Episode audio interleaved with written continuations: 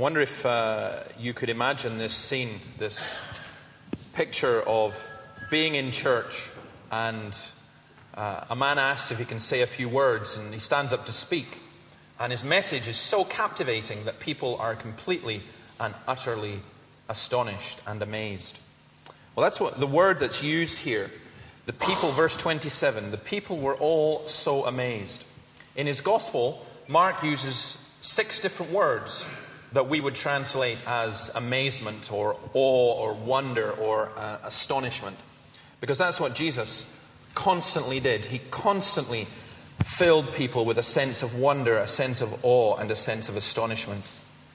And even for those of us who claim to belong to Him, who claim to be Christians, I would suggest to you that we're in a very dangerous position when we don't see the wonder of Jesus, when we don't see the, the awe uh, and the astonish, when we're not astonished by Jesus anymore, when we've become blase about Jesus Christ. Jesus was not the only person who performed miracles, and he was not the only person who taught. But there was something very different about him, and was, there was an, an authority, something that, that we desperately need. We live in a, in a very pluralistic society where there's a great deal of confusion, where the idea that you can know God at all is people are very skeptical about, and people are often left just with their own personal notion or their own personal image. Any kind of, of authoritative teaching is deemed to be very, very suspicious. But what I want to do is, as, as we look at this passage, I want to see why the teaching of Jesus is so important.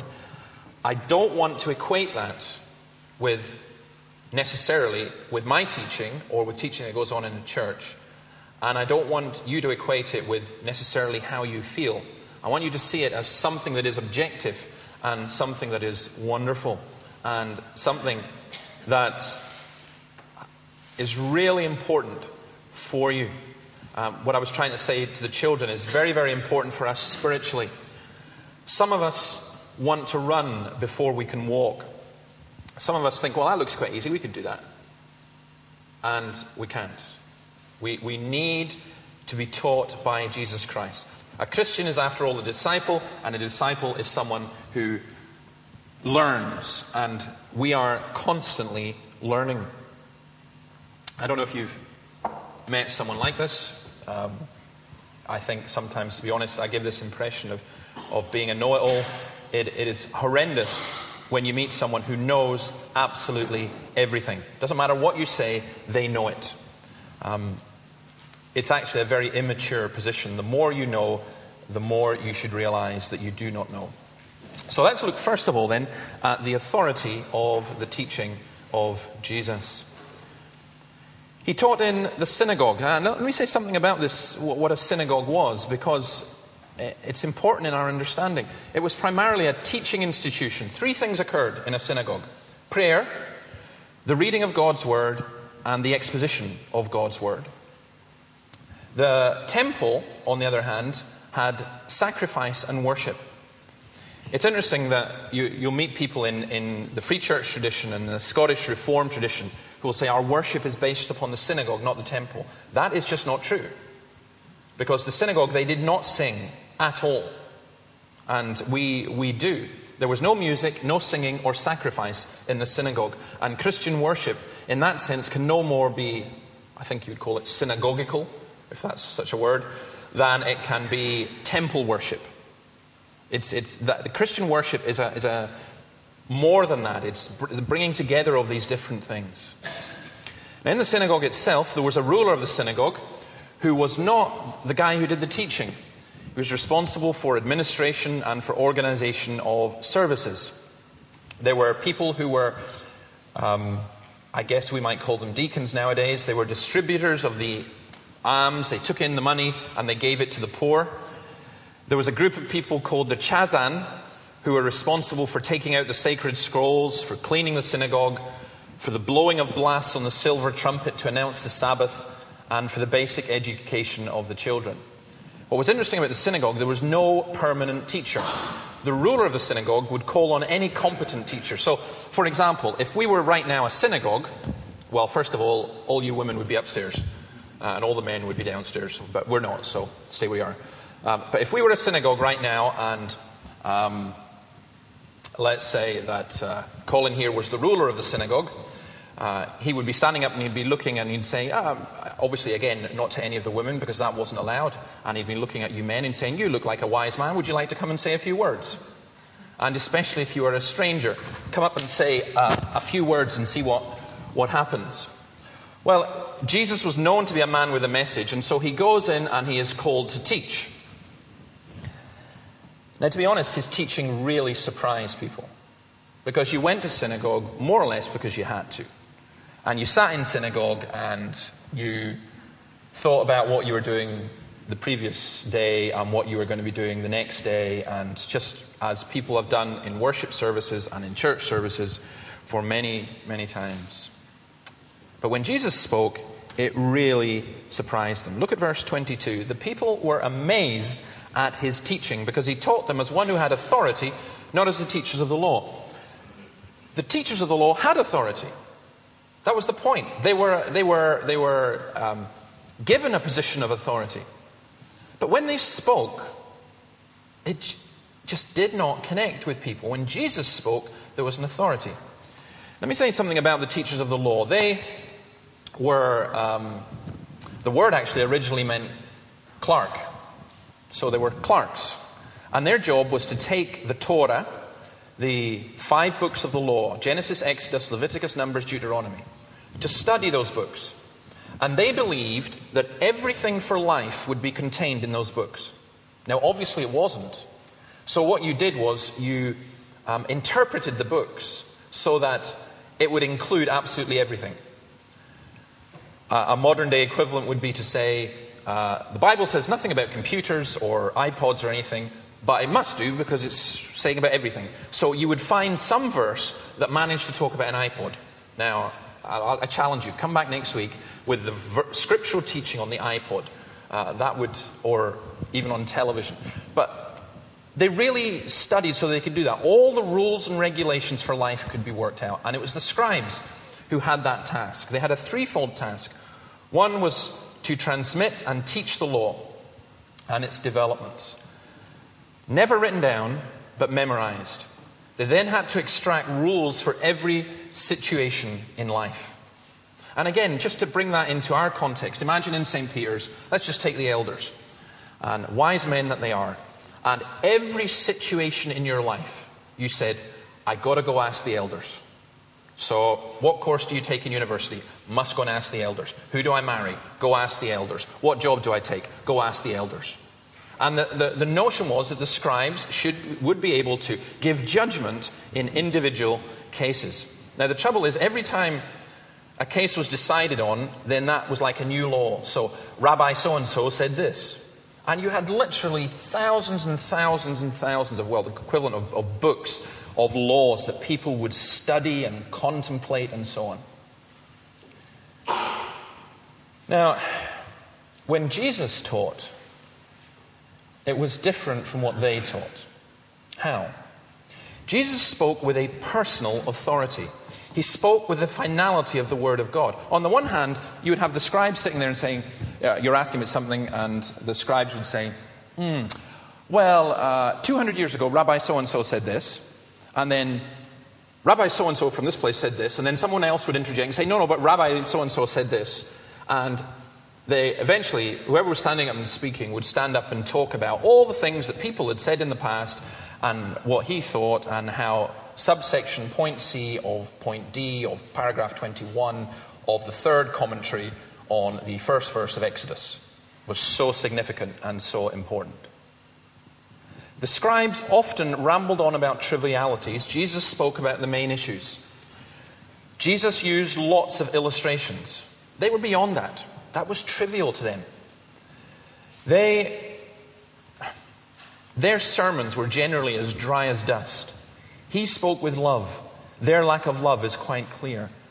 He spoke with authority. He spoke from the mind and the heart of the Father. It was the truth.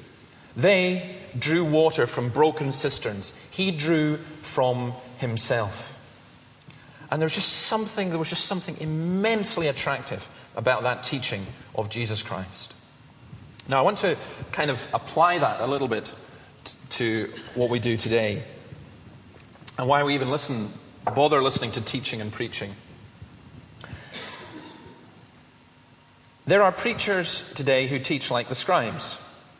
And when you find uh, any preacher going like that, and I would include myself in this category, please make sure that uh, you correct us, but do so in a non scribal way. There are preachers who teach like the scribes. They cite various authorities and they speak in either banalities or trivialities. I got sent something, I think it's absolutely, totally brilliant. Um, a comedian called Alan Bennett from, I think, I think it was in the Goon Show actually, a long time, an old fashioned comedian. Uh, if you Google this, I think you can get it. He does this imitation of um, a vicar doing a sermon at his school. And it is an astonishing piece of um, satire, actually. And it begins, you know, my, my, my sermon is from the 29th verse of the 14th chapter of the book of Genesis. My brother Esau is a hairy man, but I am a smooth man. And he repeats it three times. My brother Esau is a hairy man, but I am a smooth man. My brother Esau is a hairy man. And I, you know, it goes on like this. And he does it in this sonorous, um, sing song, preachy voice, and so on. And I know it, it is very, very humorous, but it's also very, very sad.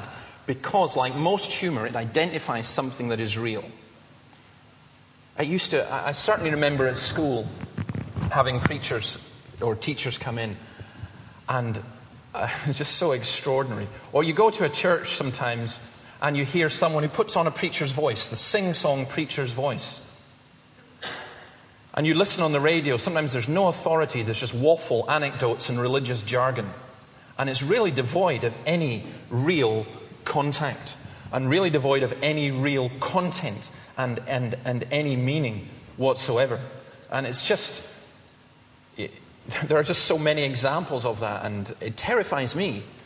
You know, you just think, oh, do I really, you know, could I really sound like that? Do I really sound like that? But there's another style of preaching as well, or teaching. There are those of us who seem to act as though we are Christ, where, where people say, You will listen to me. I've heard that many, many times in churches, where someone almost closes the Bible and says, Now I'm going to tell you. And because of who they are, and because of their voice, and because of their, their authority, they expect people to listen to them, and sometimes it works. It's an authoritarianism, but it doesn't really have any authority. There's a more subtle version of this, a kind of legalistic authority that goes under the guise of Christ. I've had an interesting week um, trying to put together two offices. So, my, my study at home, I gutted it completely. I dusted in places that I didn't know existed. And it taught me, by the way, a very important lesson that all these grand ideas, I hate throwing anything out. So this was traumatic for me, so please be patient with me. Uh, I, I um, put stuff away and say, well, I'll, I'll file that there and I'll use that later. And it was only when I came across things that I filed 15 years ago and have never touched, I thought, no, something has to go. Well, 15 bags, rubbish bags of books and papers and everything, and it's still all not gone uh, just to try and clear the thing out. But there was a whole load of tapes. Now, what use are tapes now? So I got rid of a whole lot of tapes, some of them quite sadly, some I couldn't. And there were some old sermon tapes, and I found one and I thought, I wonder what this is. And I put it on, and I realized why I've got it, and I've kept it because it's a relic for me of a forgotten past, and hopefully one that will always be forever past. It's a sermon that was preached that, um, if it wasn't amusing, it would be depressing, and it really was depressing. The sing song voice, the pietistic nonsense, the extended vocabulary, speaking very slowly and monotone, and every now and then just raising the voice a wee bit in, in, in that kind of way. But a major part of the sermon was actually an attack on this congregation. Um, and the man went on about they even had dancing and uh, just assumed attack, dancing and different things um, because we'd had a ceilidh or something. And I listened to it and I thought, I would, if I believed in this kind of religion, if that's what I had to listen to, I, I think I, I, you know, you almost feel like you'd want to end your life. It was just absolutely so, so, so legalistic and so depressing. And sometimes people do that kind of legalism that comes and then, really, I think, perversely attach it to the name of Jesus Christ. It's not an exposition of the scriptures, it's a use of tradition, it's a use of, of, culture. And it's just so devastatingly wrong. Or another kind of preaching is that you get if you watch God television, and please don't get a life, do something. But if you watch God television, 90% of the preachers you'll get will be preachers who tell you anecdotes and give you lots of moralistic stories about how to be right and also about how to give them money. And again, you just, it doesn't carry the authority of Jesus Christ. So, what's the solution to that? And I'm not critiquing those and saying, well, there's no danger of, of, of anyone in this church doing that. There's an enormous danger of us doing that. It's a temptation. It's why I ask you to pray for the preaching, for all of us who are involved in teaching or preaching, because it's so easy to fall into the legalistic route or to fall into the just anecdotes or just fall into um, the, the authoritarian point of view. What's the solution? Well, the solution surely is this it's to be the preaching of Jesus Christ in this way. Our preaching is to be Christocentric, Christ centered, Christ pointed to himself. The preacher never points to himself. That should be the, at least that should be the case. In Luke's account of this story, uh, at least we think it's the same one, Christ reads from Isaiah and then says, Today this scripture is fulfilled in your hearing. It's an astonishing statement. It's saying the fulfillment is Jesus Christ. The teaching is not preacher centric, it's not church centric, and it's not you centric. It's not, it's not primarily focused and centered on you. That may, see, initially that may be somewhat surprising and you, may be somewhat depressing. You go to school and you learn something and it's not about you. It's not about you. And you come to church and you, you, want to be helped and all this kind of stuff, but it's not about you. It's about Jesus Christ. How does that help? It does precisely because it's not about you. See, some people would say, oh, if only we could have Jesus come and speak as he spoke in Capernaum that day. But we do. When the word of Christ is proclaimed, not in the scribal tradition, not in the legalistic way, but when the word of Christ is proclaimed with Christ at the center, with Christ being the purpose, then it is Christ speaking to us today. He is present. It's not as if he were. Where two or three are gathered together in my name, I am there in the midst. And what's happening when you're being taught God's word is this that the darkness is being confronted with the light. It's a demonstration of the power of God. Romans 1:16 For I am not ashamed of the power of, God, of the gospel, for it is the power of God for salvation to everyone who believes. The darkness is not driven out by Christless preaching. The demons are not defeated by those who would portray Christ as anything other than the way, the truth, and the life.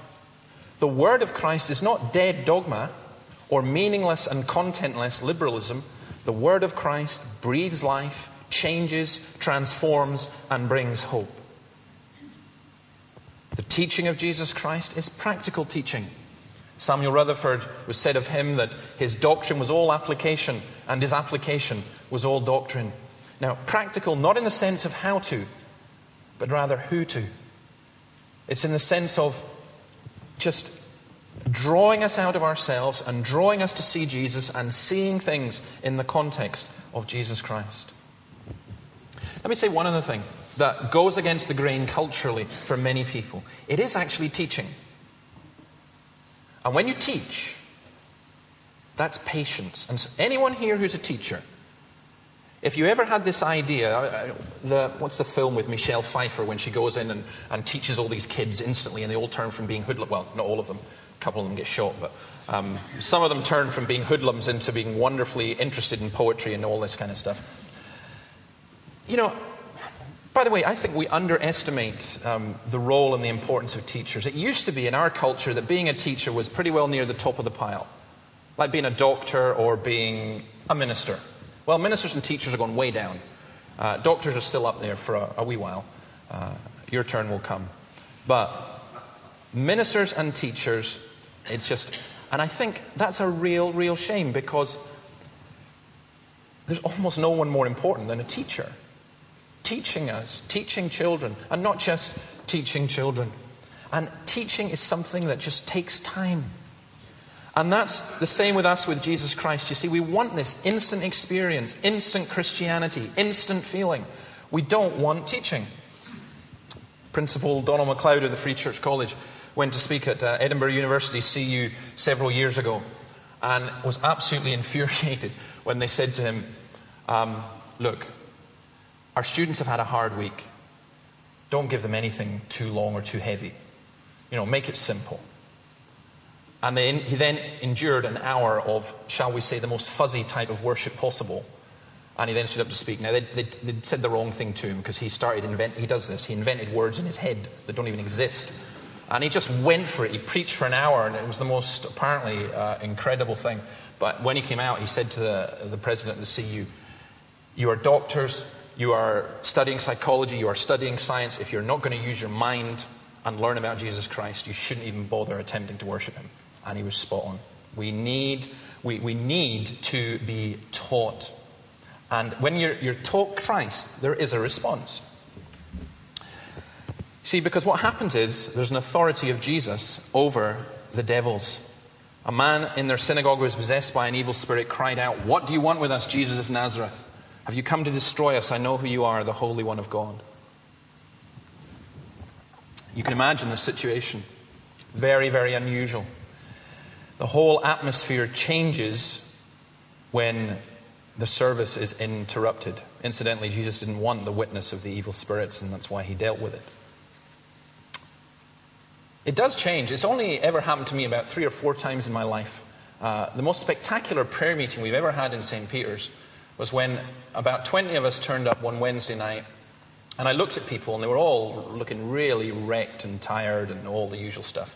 So I said, Oh, we'll just I'm just going to introduce this and I'll talk for five minutes. And I started speaking about Paul, read the passage about Paul saying that I am the chief of sinners. And about two minutes into it, there was a guy who'd come in and he sat at the back and he shouted out in the middle of just when I was starting talking, That's garbage. Well, I tell you, every single person woke up. I've never seen a congregation so alert. They just, psh, it was just, it was quite incredible. And I thought, what do I do with this? Is he drunk? No. Is he stoned? Probably. Um, what, I thought, well, let's go. Tell me why it's garbage. And he, he said, well, because uh, Paul was a Christian. And you're saying he was a blasphemer and a violent man. He says, My name's Paul, and I'm a blasphemer and a violent man. But you're talking about Paul in the Bible. He was a Christian. Well, I mean, what a great opportunity. So we started and uh, spoke. And um, I remember uh, Alistair praying at one point. in fact, the best bit of the whole thing, imagine if this happened just now. You guys would really, you'd be on your feet and out of here. This guy stood up and he said, How do you know you're a Christian? How can you possibly know that? He said to me, and then he looked at me and he pointed at me and says, You shut up. He says, What about the rest of them? What about the rest of you? How do you know you're Christians? Well, I'm telling you, there were people were sinking like that. And it was just, I mean, it was great. If you'd done it as a drama, it couldn't have been better. Well, you imagine Jesus is in the synagogue. People go to the synagogue. Mom, do we have to go to synagogue again? Yeah, you have to go to synagogue. Sit with your father, be quiet, it'll be over and done with soon. Jesus stands up and he teaches, and it's wonderful. And then someone, it has an imp- immediate impact, and this man stands up and shouts out, What do you want with us? Jesus of Nazareth, have you come to destroy us? I know who you are, the Holy One of God. It's extraordinary.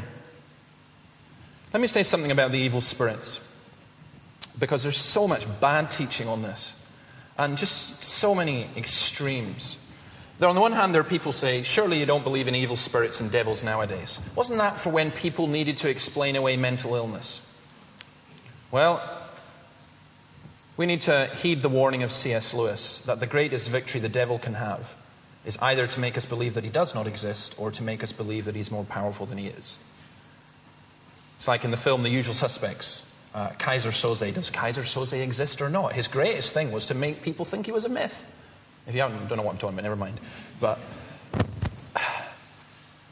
see, there are people who say there are no evil spirits.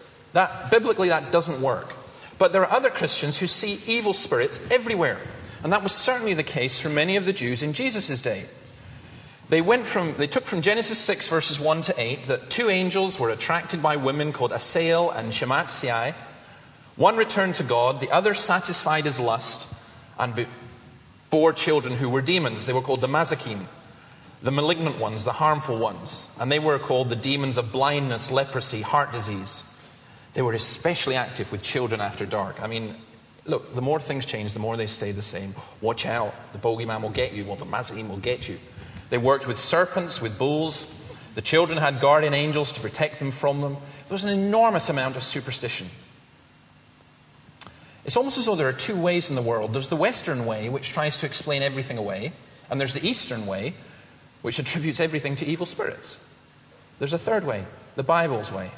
And in the Bible, in the New Testament, there is a clear distinction made between demon possession and madness. And I think that uh, we need to be aware of that. I think that the more human society or our society turns away from God, the more we do open ourselves to demonic forces. But don't see demons everywhere.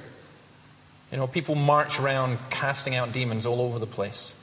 I mean, I've had people try and cast demons out of me, and it's actually really, really funny, and, unless you take it seriously. It's also really freaky at times. And also, when you get people who come up and say, Well, you know, I've, i believe I have a demon of laziness, or I have a demon, you, you know, well, I feel then like doing an exorcism complete with slapping and water and the whole lot. It's not the way that it works. But we cannot say, look, there is no demon possession. By the way, there's another aspect to bring into this as well that you can think about. It appears in the Bible that there were periods where there was a lot of miraculous activity and a lot of demonic possession. And three periods in the Bible, and at other times it was much, much less. And that also may well be the case. But the point about the story here is just simply this that Jesus defeats the devils. Not with spells, not with mechanical repetitions, not with waving of crucifixes and so on. Not that kind of, of Hollywood stroke uh, Roman Catholic exorcism. The devil is defeated when Jesus is at the center of people's lives. Matthew, let's just turn briefly to Matthew chapter 12, verse 43. Matthew 12, verse 43. When an evil spirit comes out of a man, it goes through arid areas seeking rest and does not find it. Then it says, I will return to the house I left. When it arrives, it finds the house unoccupied, swept clean, and put in order. Then it goes and takes with it seven other spirits more wicked than itself, and they go and live there. And the final condition of that man is worse than the first. This is how it will be with this wicked generation. This demon said, What have you come to destroy us? That's why Jesus came. 1 John 3 8, we read it. The reason the Son of God appeared was to destroy the devil's work. The victory of Christ over the powers of darkness is a central feature of the Gospels. And that's what we are looking for. We are looking for the victory of Jesus Christ over the power of darkness. Whether it is the extreme of demonic possession, whether it is demonic influence, or whether it is, is just the evil that exists in the world, we're told that we do not believe because we are under the prince of this world. You may not be demonically possessed, but you can live in darkness. You don't need to be possessed if you live in darkness. And Christ came to drive out the darkness. And I think that it is absolutely amazing that this man was in Capernaum, was probably a regular attender at the synagogue, and never heard anything to really disturb him that a demonically possessed man could sit in a, a, in a place where people were worshipping, where God's word was being proclaimed, and he heard nothing to disturb him until Jesus came. See, that's the trouble, isn't it, with Christ's less teaching.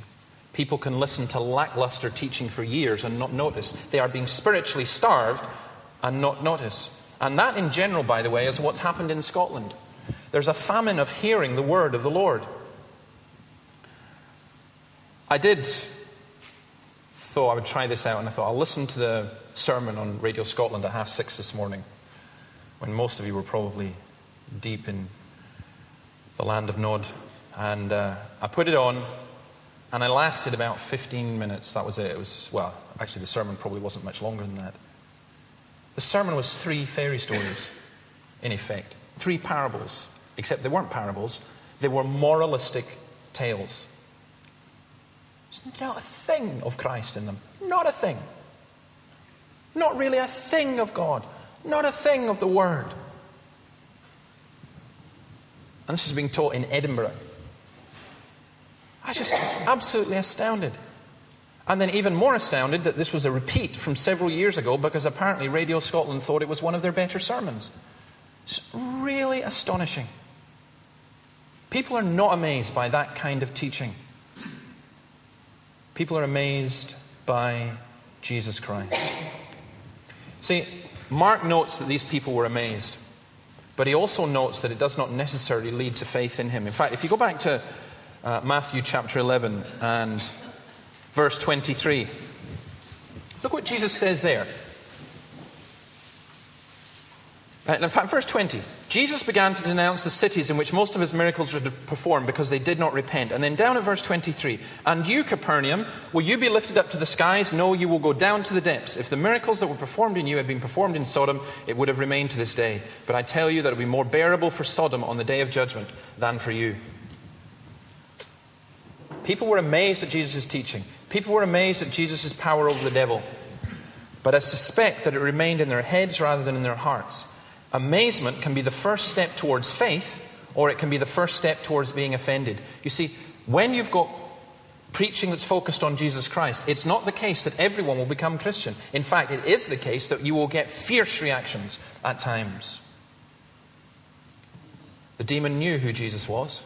They believe and know that Jesus is the Son of God, the Christ. They believe and tremble, says James. But it's not enough to have a head knowledge, there has to be a heart knowledge. Martin Luther put it brilliantly. The life of Christianity consists in personal pronouns. So Jesus is speaking, but are you listening? And let's say, in terms of our Christian testimony and proclamation, does it answer the questions people ask about Jesus? Do we meet the felt needs of people? Can we locate the areas of disease and pain that need healing? And the task here is huge, much, much more than uh, perceived understandings of evangelism and exorcism. It's about God's word for the whole of society. It is about evangelism. It is about justice. It is about healing. It is about deliverance. It is about peace. It is about communicating the Christian faith. The world is a dark place, and we need to demonstrate the authority and the power of Jesus in the modern world in both word and deed. We desperately need the power of Christ. And in that respect, we need the authority of Jesus. It's one of the great comforts as a preacher and also one of the great challenges. It doesn't depend on eloquence or, or the authority that we have from our own learning. There's always someone better than you. You don't play that kind of game. It does depend on the authority and power of Jesus Christ. Matthew 28 18. Jesus came to them and said, All authority in heaven and on earth has been given to me. Therefore, go and make disciples of all nations, baptizing them in the name of the Father and of the Son and of the Holy Spirit, and teaching them to obey everything I have commanded you. And surely I am with you always to the very end of the age. All authority is given to Jesus.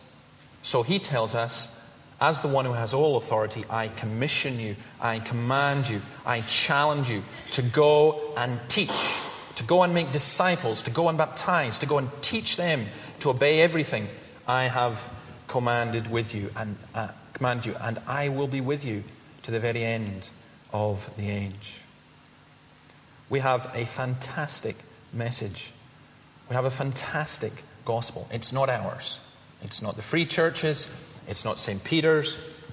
It's not whatever particular group that we happen to belong to. It is the message of Jesus Christ. And it's a message that is absolutely relevant for every single person that you know. And you think, how can I tell? Well, it's the same problem that we face with a demon possessed person. It's the same problem we face with ourselves and with everybody else. The heart is desperately wicked, deceitful above all things. Our minds are, are not able to think as clearly and rationally as, as we think we do. Our society is so much geared against the teaching of Jesus Christ. But that's just again where it comes in. There's the darkness, and this is the light. The light coming in to the darkness. We pray that God would give us his light and that we would be able to communicate it. Let's pray.